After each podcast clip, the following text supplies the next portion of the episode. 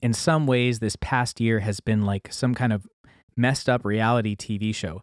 What happens if we take parents who normally work in an office or other locations and we put them at home and then we also do the same thing with their kids. Let's take their kids out of daycare and schools. Let's also put them at home where they have to do all the things they normally do, except now everybody's in the same house. Let's see how well everybody can meet everybody else's needs. Let's see how well those adults working can meet the needs of their clients and their customers and their bosses. Let's see how well they can meet the needs of their children. And let's see how well the children can meet the needs of the other people that live in the house. It's been hard. It's been a long year. Many of us are still in it. But one thing that I've tried to do, the one thing that's actually kept me sane, honestly, is that I look for the beauty in these moments. This is a time that I will look back on with some warmth, honestly, because I got to see my child every single day for hours and hours and hours. Whereas before, I would work, I'd come home, I'd pick him up from daycare, I'd get to see him for a couple hours before bedtime. But there was a lot of growth, a lot of little moments that I would miss in the day that I, I wouldn't get to uh, otherwise experience. If I have future children down the road, I don't think we're going to have this type of experience, this type of bonding ever again. It really, in some ways, was a gift. Another thing I've tried to do is connect deeply to other parents who have tried to find beauty in these moments during these pandemic parenting moments. And the only way to really do that is by keeping in touch via text and Zoom and all that stuff, but also to follow people on social media, especially Instagram stories. It's a place that I love to see what other families are doing to find these this beauty in these moments. And the first person that comes to mind when I think of finding beauty in the moment is my friend Michaela Moda. I work with Michaela. We're both education consultants but she lives in Brooklyn and I'm here in Silver Spring, so we haven't seen each other in person in a long time. But I followed her on social media and have been inspired by the way that she connects with the people in her family, by the way that she's managed to be an amazing consultant and also an amazing mother in this really, really unusual time. So here is me and my co host, Michaela Moda, talking about the gifts of being a pandemic parent. Enjoy. This is Zia Hassan, and you are listening to Gently Down the Stream, a personal development podcast. If you want to transform your life, be a more engaged parent, a more present spouse, if you are stuck in your career or in any part of your life, this show will teach you powerful ideas, habits, and skills so that you can focus on what's most important to you.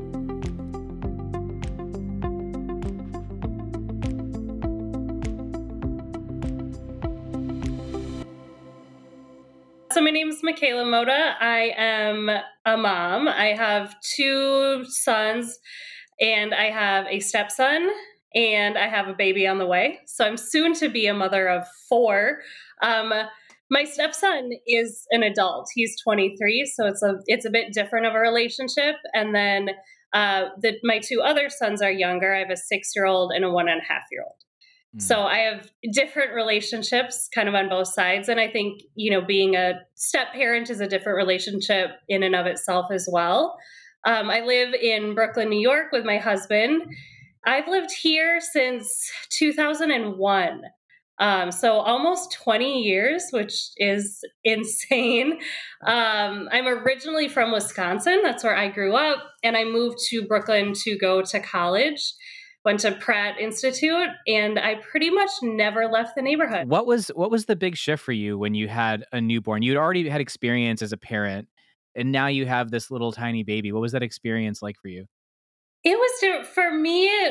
I I was never one of those like little girls that always wanted to be a mom. I was not I don't want to say indifferent to it, but it was something I thought about, but it wasn't something that was, you know, very ingrained in me that I felt, you know, this really big calling to be a mother.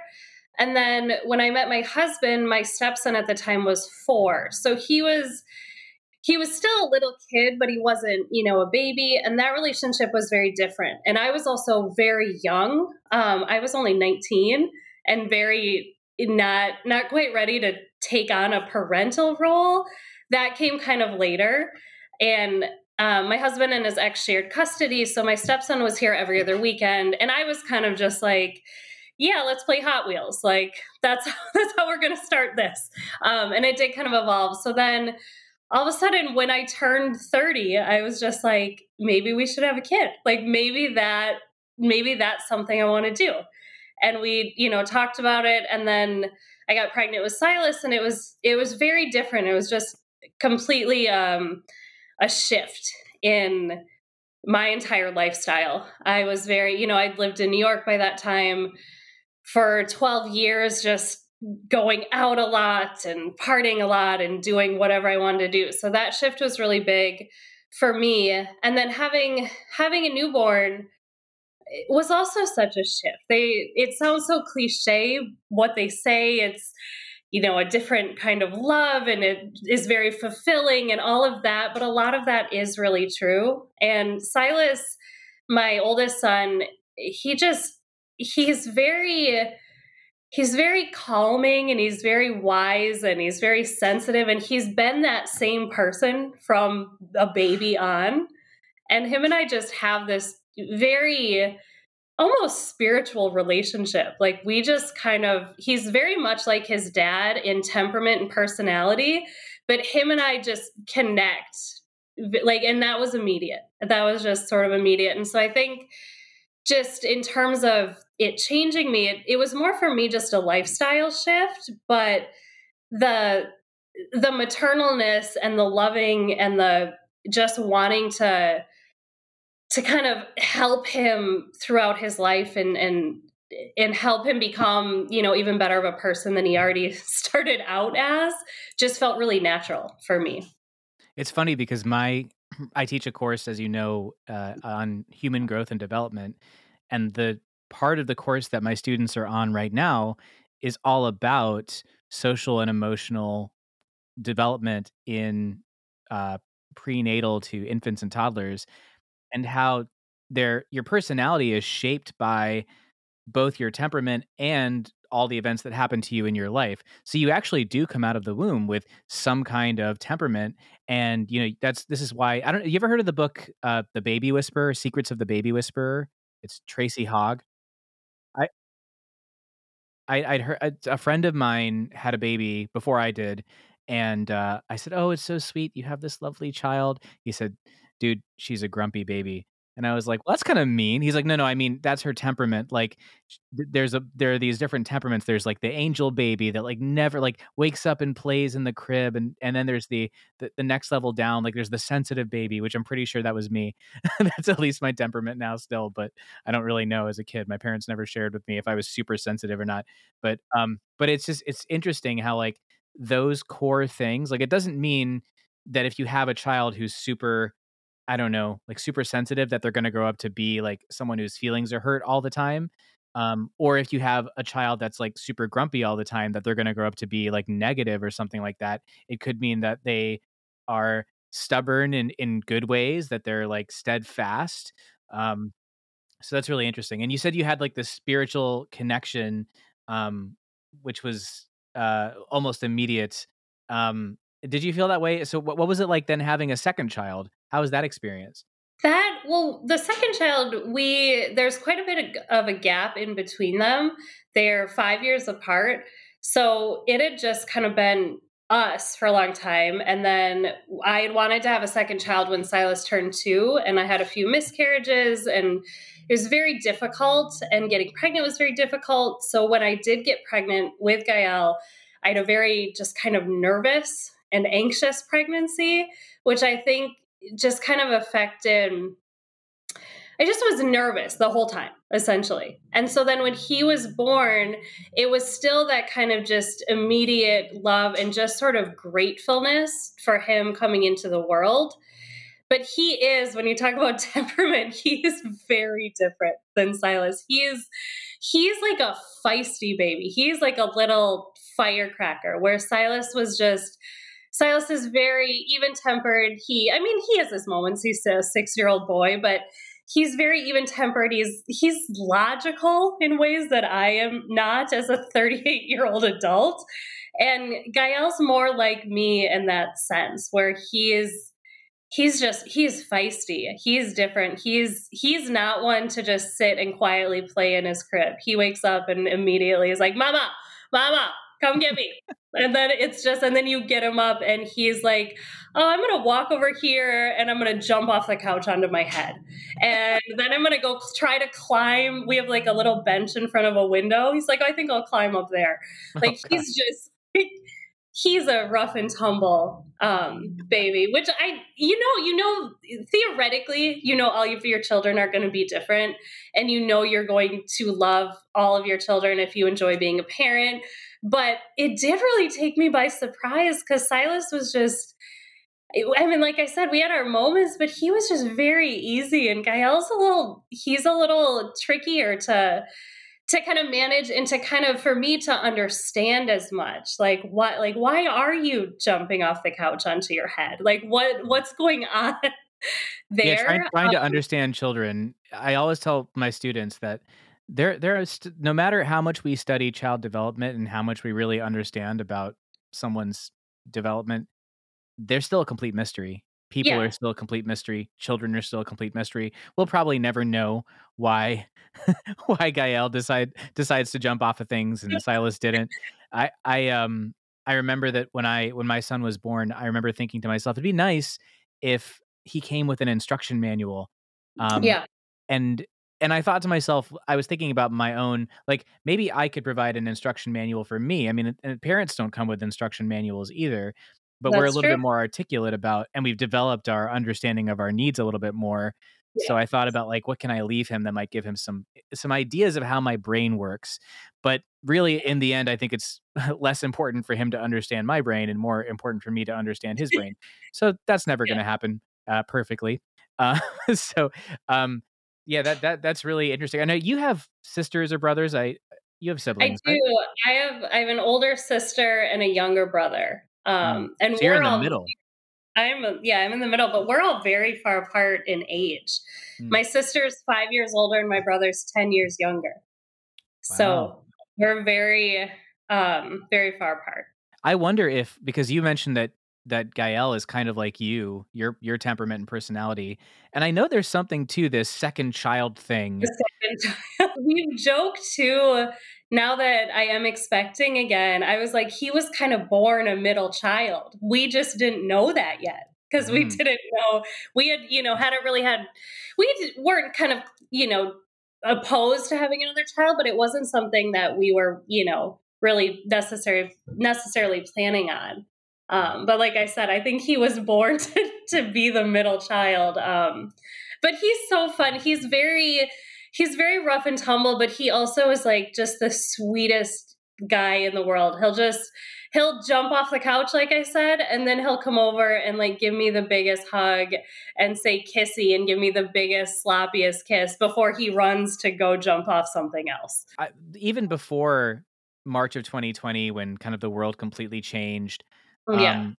You had already done a lot. I mean, it seemed like you had a pretty structured routine for your kids eh, you know you they they i guess silas was going to school at the time gael had yep. just been born right yep. i mean i mean it was only a few months ago or a few months before the pandemic started right yeah he was born in october so in march he was he was about five months old when as you say everything changed and shifted and yeah silas was in kindergarten yeah. so yeah we did we had a structure. Silas went to school every day. I had been on maternity leave till about mid January, and then I had gone back to work um, and really only worked pretty much February before everything kind of changed again. And really? only you can, yeah, that's right. You can't because we had a meetup in January in Seattle, and you didn't come, and then you yeah, started again in February, and then this happened. and then and I know. So he Gael was really my mother-in-law was babysitting. Um, but as you know, with our jobs, as Zia said from the uh, beginning, know each other from work, and so I would have trainings at school. So I it's not like a full, you know, nine to five be gone all day job. So my mother-in-law was babysitting Gael while I would go do trainings at schools and Silas was in school. So it was we did have a very kind of structured routine and then yeah, everything kind of changed. That's that's the the interesting part about all of this is like all of us, you know, myself included, I don't want to say everybody, but at least the folks that I know had a pretty steady routine going. And in fact, I remember that anytime someone would ask me pre March of 2020 and post Desi being born, really post me working as at my current job being a, being a learning consultant, because um, I, I love the schedule, I love the freedom, I loved traveling. Uh, but if anyone had asked me, "How are you doing?" my response was always, "I'm better than I've ever been." And they would look Yeah. at me and go, "Really?" And I'd say, "Yeah, I'm better than I've ever been. I am at peak me right now. Things are Yeah. going so well." And I would always jokingly follow that with, "Just waiting for the other shoe to fall." Yeah, And fall it did. Well, that's kind of how I felt too, because going from one kid to two kids is a big transition. Um, two little kids, and and just kind of general anxiety about going back to work. And my mother in law was watching Gael, and she was also I have a nephew who's a month older than than Gael. So she was watching both of them. So she had two babies, which is a lot for anybody. So we were kind of nervous. You know, I didn't want her to be overwhelmed. So it was like, I was just kind of nervous in the sense of being like, if this is too much, you need to tell me and I will find another sitter. But you know, they're her grandbabies and she also really wanted to watch them and and I love that. I love that she's a big part of their life. But after kind of doing it for about a month, it was working really well. So I felt really similarly too. I was like, you know, we have we have two little kids. We got this under control. We do the school run. I take Gael to grandma's to be babysat. I go to work. I come back. I pick them up. We have dinner. You know, like it felt like hmm.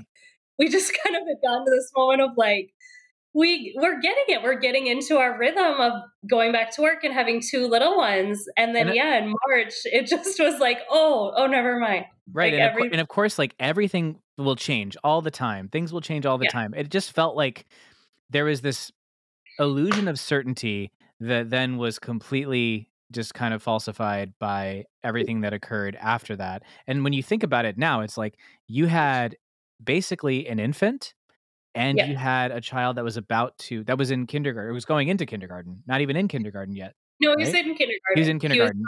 like halfway through his kindergarten year. Right. He started in person. He started in person in the fall of 2019.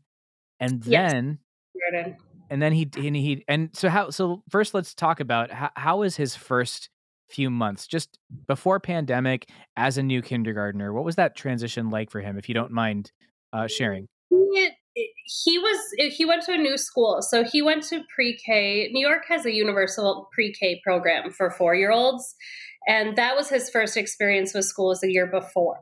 And he went to a pre-K center, which was almost more like a daycare. Um, and so kindergarten was a brand new school. There was one kid that went to the same pre-K center, but other than that, it was all new kids. So it was it was a transition. He he was very he was very brave and he really liked school, but it was it was hard for him. He you know the first few few first few weeks really there were tears every day and it was difficult. And then and then he just started you know getting to know kids and playing and and really you know just doing really well um, and he's he's a really smart kid so in terms of like education wise his reading you know his kindergarten teacher was wonderful. They were doing sight words and he was starting to to kind of recognize that. They weren't there wasn't as much math as there is this year but i think you know he he ended up doing re- really well and really liking school and making friends and then he also was going to there was an after school program at his elementary school that he was going to and he would see kids in other classes. So that socially was really good for him too. Um, so he was i mean he was kind of really thriving. It was it was a process for him at being a new school and, and being five and and pre-k and kindergarten are a lot different. Um, in pre-k just little things. They eat lunch in the classroom. The bathroom is in the classroom. They take an afternoon nap. Mm. and then kindergarten you the, you know you go to the bathroom down the hall. You eat lunch at the cafeteria. You don't take a nap. Um, which he was i mean he was five he was fine with not taking a nap. But it's just kind of it's a different structure. You're like a big kid. Yeah. Yeah, So and then that was definitely a transition. And then then, of course, the biggest transition of all when, you know, I w d h who was it when did he first hear about this is gonna happen where mm.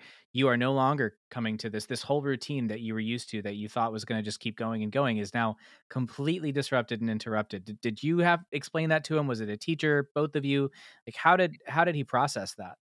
Well, he kind of knew like, he knew things were happening. He knew there was a virus, he knew that there are a lot of questions, just we had talked to him about that just in general because he'd he had heard stuff, you know, he kids are always listening, and he had had a lot of questions, um, and then I started working from home full-time, and then we got kind of the announcement that schools were shutting down, and at that point, it was we didn't know if they were shutting down, you know, the rest of the year or for a couple of weeks or what was going on, um, but just kind of in general, he he took it really well.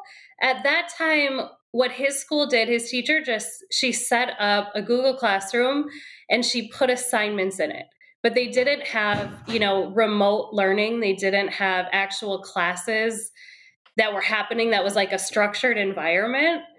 So what was kind of challenging for us, it was just all this kind of work coming in that at the time sort of just felt like busy work, giving what given what was also going on in the world and all of our questions, but we started to really see the value in maintaining that sense of normalcy for him, like, "Oh, we have to we have to do your reading. Oh, you have this, um, project," and and his his teacher did she did some really great larger projects. They did a Frida Kahlo project where he built a shadow box, and he worked on that with his dad, and it was more just I think keeping keeping that for us and for him was what was what was most important. We didn't focus as much on, you know, he's gonna fall behind in reading or he's gonna fall behind in math. It was just sort of like, "Miss Chantier sent this beautiful project on Frida Kahlo, like, let's do this this afternoon." And I think that was really important for him keeping that sense of normalcy. Um, he did I mean, it was it was a big change, and I was also working at that time, I was working a lot, and my husband was home, so my husband was kind of handling all of school, um, and he was doing what was kind of a struggle is a lot of people just in our in our school and social, um socially wanted to do a lot of, like, FaceTimes with him, and he just did not like that at all. Like, he did not want to FaceTime with a friend from school and quote, unquote "play." Like, that was just not something he wanted to do, so I, for a while, was really worried about that just for his kind of social well-being, Right. and then I just started to be like, eh, he he's gonna be fine. Like, I'm not gonna I'm not gonna push him to FaceTime with a friend from school if he mm-hmm. doesn't wanna do that. Right. I Yeah. think for all of us, we had I had to just also, I think, take a step back and quit kinda quit reading about what you should be doing with your kid Right. during that time and just listen to my own kid, and my own kid didn't wanna do that, and I was You like, know "That's okay. that that's We don't FaceTime your friend if you don't want to." And that and that's the thing. That's the thing that I think many mm-hmm. parents have figured out during this pandemic, which is that there there was a lot of advice at mm. at first. You know, if you've made it through the day and you ga you know, threw a pack of goldfish at your kid, like, that's all you need. You you can you can feel like you at least did something that day, and that's totally fine. And that might be true in some cases, but in other cases, like, their kids have a lot more needs, and, you know, just just getting through the day may not be enough for them, and it's not to say we should torture ourselves as parents to make sure they get everything they need, but another thing that has come up is that, like, I was talking to my wife about this, and I was thinking, you know, "Do you think that this time, because my child is two and and started the pandemic at one and a half, Like, "Do you think this time is going to affect him socially as he gets older? Like, is he gonna be afraid to do new things? Is he going to, um, be resistant to new people? Is he gonna be afraid to travel?" And it's kind of like, maybe, maybe that will happen as a result of this. Who knows? He might, he probably won't remember this time, but I'd I do think that there are neurons that are being connected right now and and wiring and firing together. Um, but then I also realized had this not occurred, had this pandemic not happened, that something else would have affected the way he is. Something else would have given him particular challenges that um, I wouldn't be able to solve. And it just comes back to this thing that I guess we have to keep accepting as parents, which is that our children will struggle. They're just going to struggle. And we kind of have to just be like, you know, do the best we can to help them with their struggles, but we're not going to be mm-hmm. able to pull them out of it in the same way that our parents weren't able to pull us out of our struggles. Exactly, exactly. And I think, you know, you do have to recognize in your kids too things that you see that are going to cause them to struggle more and kind of recognize who they are and like for me like silas now in first grade he's on he's on four zooms a day and he's gotten he has one at nine o'clock ten o'clock noon and two. And he has to be on camera and present in class and that was really hard for him um, because as i said he really did not like the facetimes. Hold on a second yeah, yeah, i gotta he wants a dino truck. I, I, I saw your tweet recently about the Froot Loops. I laughed at that because I could just imagine. I don't know what, what oh. what what was it? You gave him a Froot Loop, and he walked around saying. He something. said he says Andy when he's hungry now. So then nowadays he says Andy, fruit, fruit, Andy, and I'm like, we have to eat. You can't just be hungry for Froot Loops. And I'm like, that I should have known better. Then, it is uh, a little bit alarming that they call it Froot Loops when there is there it has nothing to do with fruit at all. Not at all. It has to do with um, chemicals in a lab or something. Yeah, I know. I knew giving him that, I was like, oh, I'm opening, I'm opening a door for him that I probably shouldn't, but I, he's fine. He'll be fine. yeah, exactly. Right. We, I, we have avoided giving Desi sugar, uh, like real processed sugar. You know, obviously fruit we've given yeah. him and that sort of thing. Um, only because I mean we know he's gonna eat sugar. We eat sugar. We're not like you know avoidant of yeah. sugar. Uh, it's just that once you yeah once you open that door, it's kind of scary to think because sugar can be very addicting. And yeah. I certainly like in my twenties had issues with like I used to eat like a pack of gobstoppers in my twenties, which resulted in like you know tons of root canals and cavities later on in my life. But that's yeah. a whole other lesson. Um, so you had you had Silas now who's getting adjusted to this sort of like new social norm um, did, yeah. What what ended up working for him socially? Well, I think we kind of, as I said, we I cut out making him FaceTime other like family members and kids, where I had to just kind of tell some of the parents that were asking us a lot that Silas just really isn't into it, and it's not that he, you know, and other parents totally understood. Everyone was kind of struggling, and some kids that gave them a lot of um, relief for anxiety because it was very different to be home all the time. Um, so I think for him, I had to just recognize that that wasn't something that that really that made him feel good. It just it caused him more anxiety. So I think recognizing that first of all and then but then when he started first grade as i said those are zoom calls so it is kind of like a facetime but in a structured environment and that was really hard for him and four a day is a lot um, but he's really adapted to it. He I and for me, kind of selfishly as a parent, I've got to be a fly on the wall his entire first grade and like listen to him when he raises his hand and when he shares and when he talks about like they'll ask, you know, how did what did you do in your head to solve this math problem? And then I get to hear him, you know, share the steps he took in his head in a way that I would never hear if he was at school.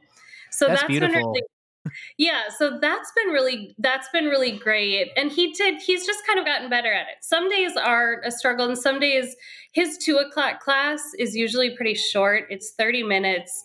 They usually watch a video on GoNoodle and if you're familiar with the go oh, noodle i'm familiar with the GoNoodle i taught i taught um, third grade.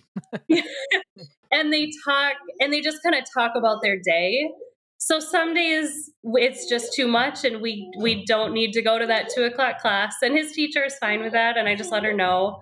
Um, and I think just sort of you know picking what's going to work best for him with the least amount of anxiety is the way to do it. And the same can be said. He's also given a lot of different work to then do at home. But if we were to do every single thing, he'd be on Zooms four hours a day and we'd be doing work four hours a day. That doesn't work. I'm sorry. Hold yeah, on. Yeah, no worries. Like I'm in the, kind of my office slash playroom, and there's a table like right in front of the door, and he can see things on it. So I want to grab them. It's He's funny that your office is also your playroom. I I've been Oh thinking lately about the, uh, the idea of play. Somebody asked me, uh, in a coaching session because a as a coach, I also have a coach. I think all Yeah. coaches need one because then, you know, if you don't see the value in coaching, how can you really sell or offer it? But in a coaching session recently, someone asked me if if there was one word you could use to sum up this time you've had with your child, what would it be? And because I was talking to this coach about how it's gonna be hard for me to let go of this time. As hard as it's been, as stressful as it's been, it's going to be hard to let go and say, "Okay, I'm not gonna see you for most of the day." Like what you were just saying about hearing Silas break down his his reactions to story problems, like, that's the sort of thing that we don't get to see as parents that we would love to see, that that minute-to-minute experience that this pandemic has given some of us eh, that is just incredible. So the word that I used to describe it is play. Because it it made me realize, like, everything Desi does is play-oriented. Every even eating in some ways is play-oriented for him. Even sleeping for some ways is play-oriented for him. And so I've what I wanna take from that is, how can I approach my life from a in a play-oriented way? How can I approach my work in a play-oriented way? Certainly, that's not always possible when you have to, like, write a report at the end of the month. Well, maybe it is. I mean, may maybe maybe I'm limiting myself by saying that I can't look at that in a playful way. Um, but it it takes it takes the eyes of a child sometimes. And I almost wanna ask Silas this question, and I know he's probably not there, but but I'll ask you instead. If you just if you could put yourself in his mind, what advice do you think he would give himself a year ago going into this? Well, that's such a good question. I gotta think about that. Well, take your time. I think for him, I think a lot like I said, he's he's generally kind of a quiet, more reserved kid until you get to know him, and then he really opens up a lot more. And I think for him, the some of the challenges in this time has been opening up in a not person in-person way, doing school this way and still needing to to kind of to learn and to be, um, to be proactive in in asking questions. So I think if he were to to to kind of talk to himself, I think he maybe would just tell himself to to be a little bit more proactive and kind of asking those questions and to just be I guess not so hard on himself and to and to just kind of speak up more if he doesn't like certain things.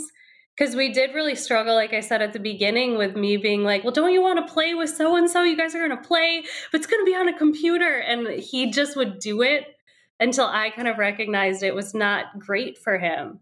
So I think for him just kind of telling us what works and what doesn't work is good, and I I think he's kind of learned how to do that, where now he will he will tell me if he does feel, you know, the two o'clock class, I think, is it's too much. I'd rather just sit here and build some Legos. And, Yeah. you know and he does it in a way where he doesn't do it every single day, so I know it's not just him being like, "Yeah, that two o'clock class, too much." You know, so I know he really kind of thinks about that. So I think he has learned just kind of to set his own boundaries with it now Mm. too. That's a Um powerful thing to learn, you know? Yeah. And and a very, um, a very direct way, a very direct path to learn that, uh, by having this happen. Now, you at the time also had an infant, a newborn. I think Mhm. he may have been out of the newborn phase by that time that it started, right? It was Rami just right Yeah, out of the he newborn phase. he was But 5 months old.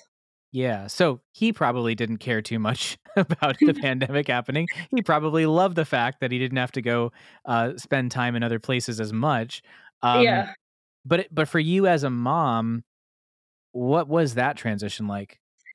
That was difficult because in our line of work, working with educators at the beginning of this pandemic, with the accounts that I work with, it was very demanding to keep up with trainings and help help teachers transition. And it was really important for me, and I really wanted to be able to help.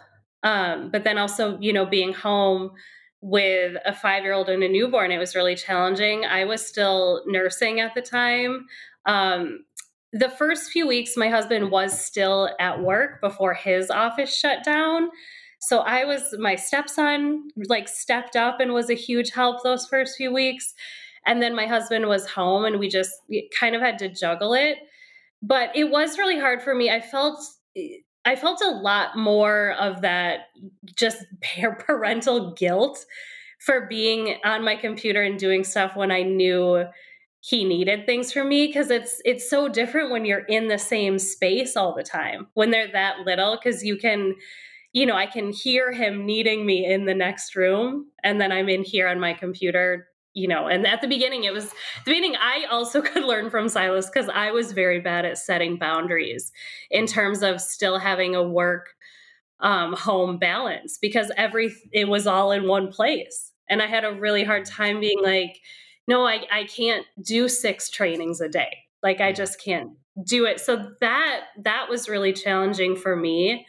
Um, and to just then when I wasn't on training to want to be playful and to be present with my kids because I was so just generally exhausted and, and anxious and you know every, everything was scary so that was really hard i had a hard time and just with him too just we were we'd go for walks. We weren't Kenzie at the beginning was he was the one my husband was going to the grocery store doing kind of all of that stuff.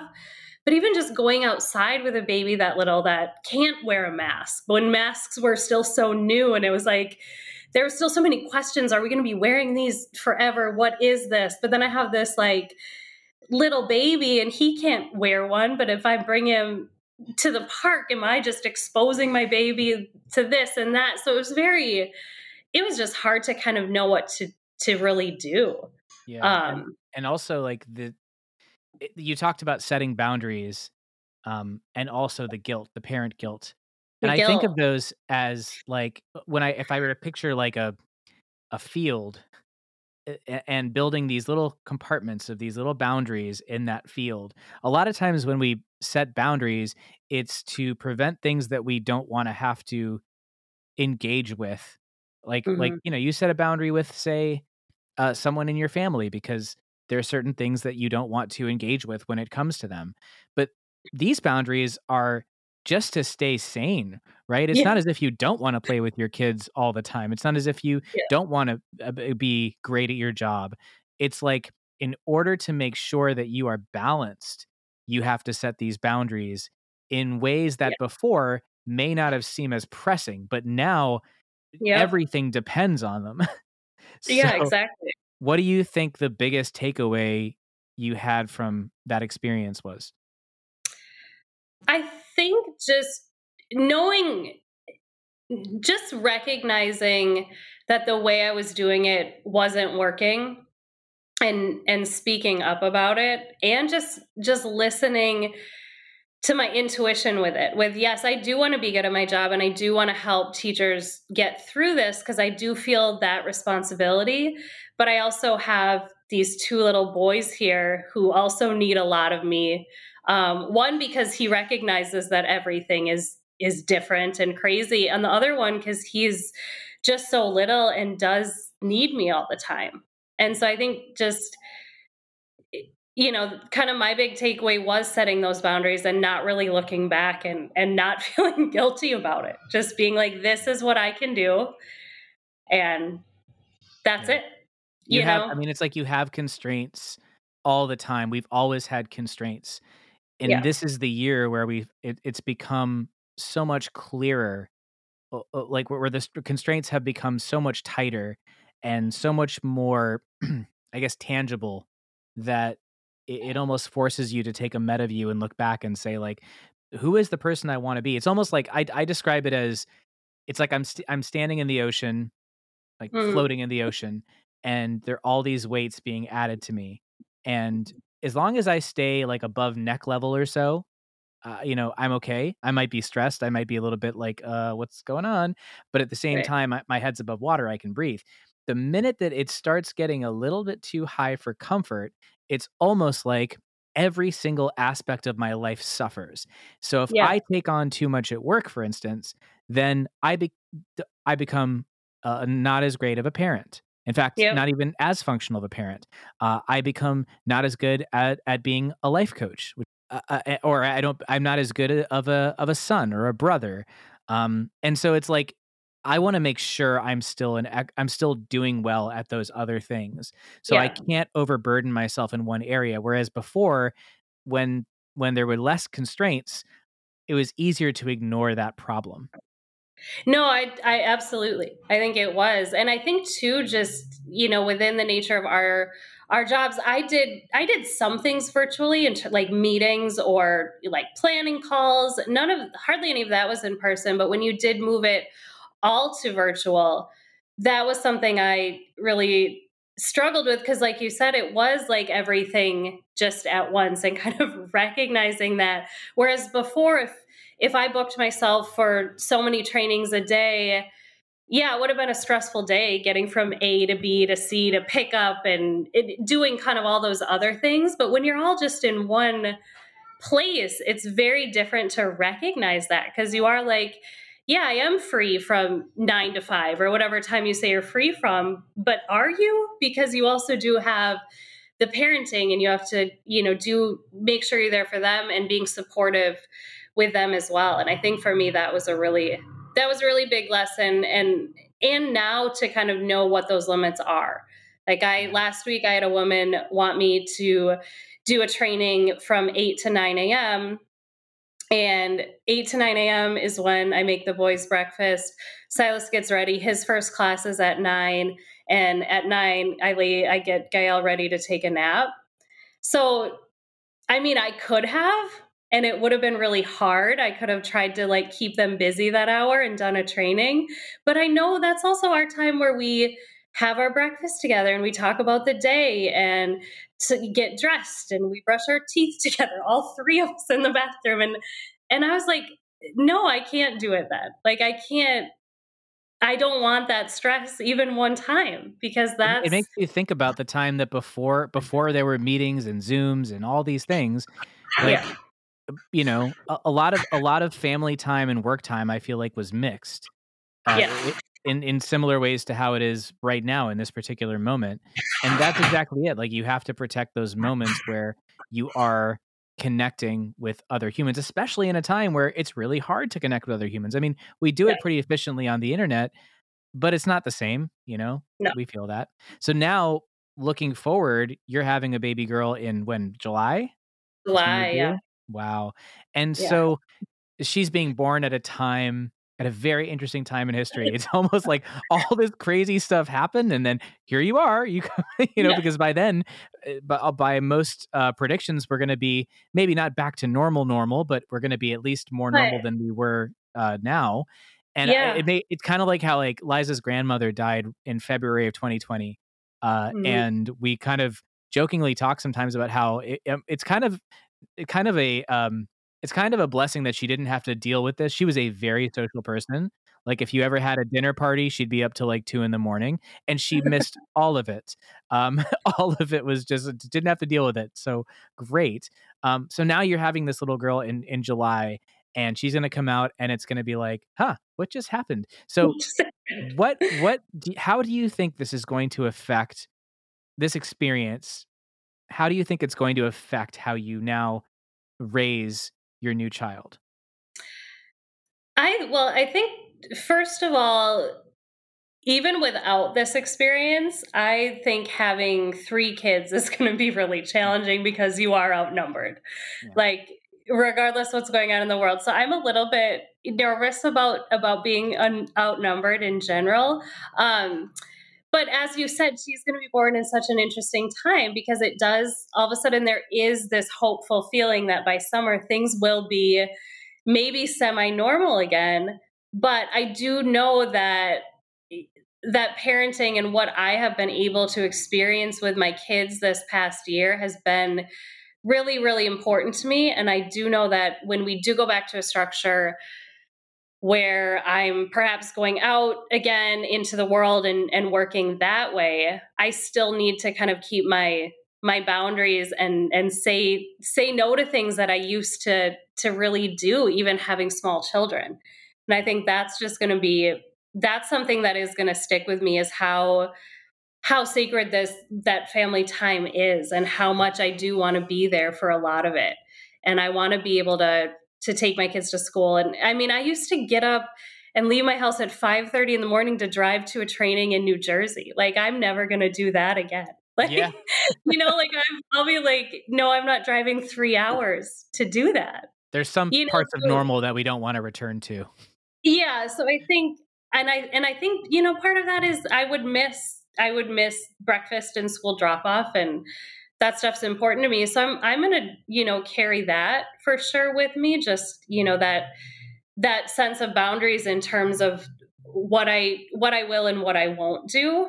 Um and I think also for her you know, like I said, it is just going to be a big transition adding to our family, but her and Gael are going to be so close in age that I actually think that's kind of going to be it'll be stressful, but I think it'll also kind of be a benefit of of having them really close in age um, to kind of you know make that transition a little bit easier because right now we're already in it like we're already in diapers and naps and doing all of that so i think that'll be easier but but yeah i definitely yes. think just carrying carrying the the boundary setting through and also just I feel like I know myself a lot more as a parent now.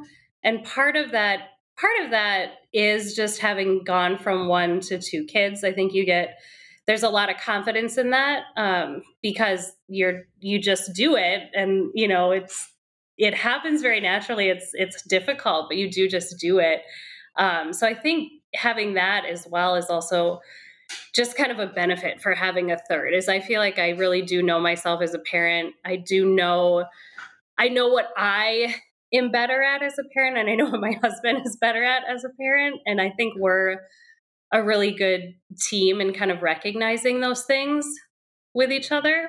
Yeah. So just kind of, you know, holding on to that as well and and just trying to trying to be there for them as we kind of then go into you know maybe another transition where there's a third kid and then maybe silas goes back to school and that's a whole yeah. thing too so it's just kind of rolling with those punches but maintaining those boundaries and maintaining the things that i have learned this year is going to be important yeah, for me. it, may, it makes you wonder like what had this whole thing not happened and you know i'm sure like there are other ways you could have learned to set these boundaries right? Other situations in your life that may have taught these things to you though maybe not as, as at much of an accelerated pace as this yeah. has. So that is kind of an upside. So yeah last thing here before we wrap up because we've been talking for a while and i appreciate your time um yeah. so let's let's just fast forward your daughter is 10 let's say uh, which would make Gael what eleven or twelve, and it would yeah. make Silas seventeen. oh my god! and it would make your stepson like thirty-one or something. right. Yeah, well, he'd be thirty-three. Wow. Mm-hmm. Mm-hmm. Okay, so let's say that, grandma. yeah, maybe right. I might a be a grandma. Point. You huh. might be a grandma.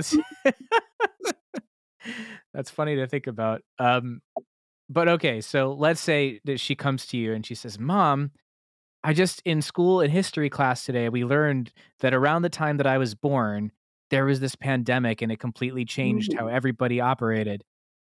What was that like? What would you tell her?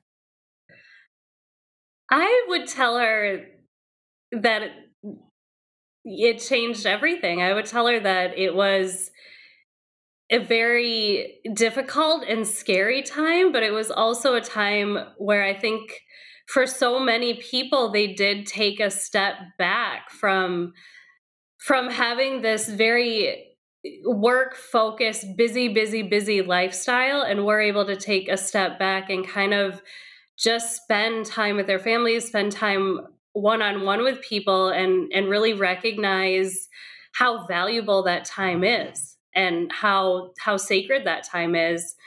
And hopefully as we go back into the quote unquote real world i know that's one of the major things i'm hoping to carry with me and i hope that i hope that that remains true and i hope businesses carry that as well.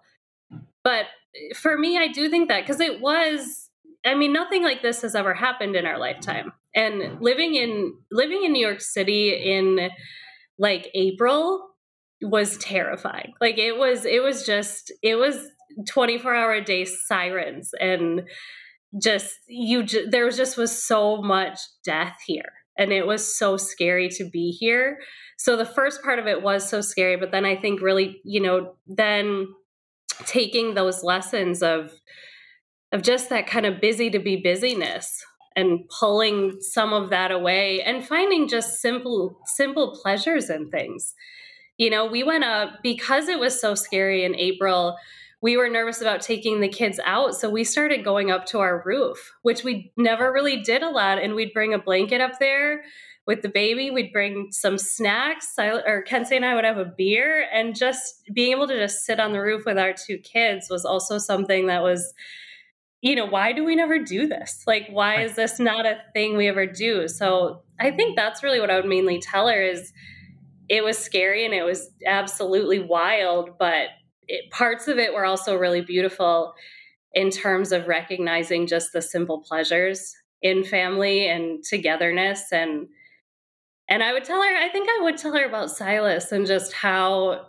like being able to see him in school and just how great that was for me I think as a mom I'm going to start crying um cuz I think for me I'm so proud of him like he is you know I'm I'm just really proud of how well he has handled this. Um, with all the change to him, him being, you know, my my child that is old enough to to really kind of recognize what happened.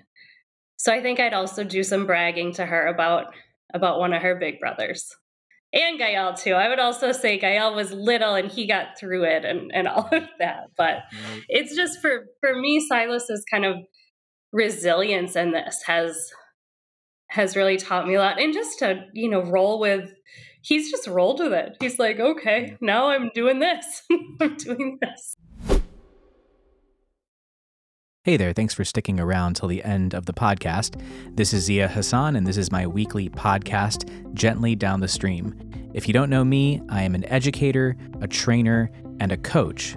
And this podcast and my coaching practice are for people who want to change their lives. This podcast is meant for teaching and for learning and for inspiration. But if you want to spend some time with me and focus on you and the wisdom that you have, you can book a coaching session with me at ziahassan.coach. And together we can figure out what your core values are, which is something that most people have not considered, have not actually dug into. Most people don't know what their core values are, or if they think they know them, they are sometimes wrong. We can navigate a dilemma in your life and figure out the next best step for you to take. And through small changes, you can have a big transformation. My podcast is all about what I value and stand for. But when you coach with me, we figure out what you value, what you stand for, what you believe, and what actions are necessary for you to take to live a life that is meaningful to you, to connect to the things that you want to connect with, and say no to everything else. So if you're interested in booking a session with me, check out ziahassan.coach, and I will see you next Tuesday.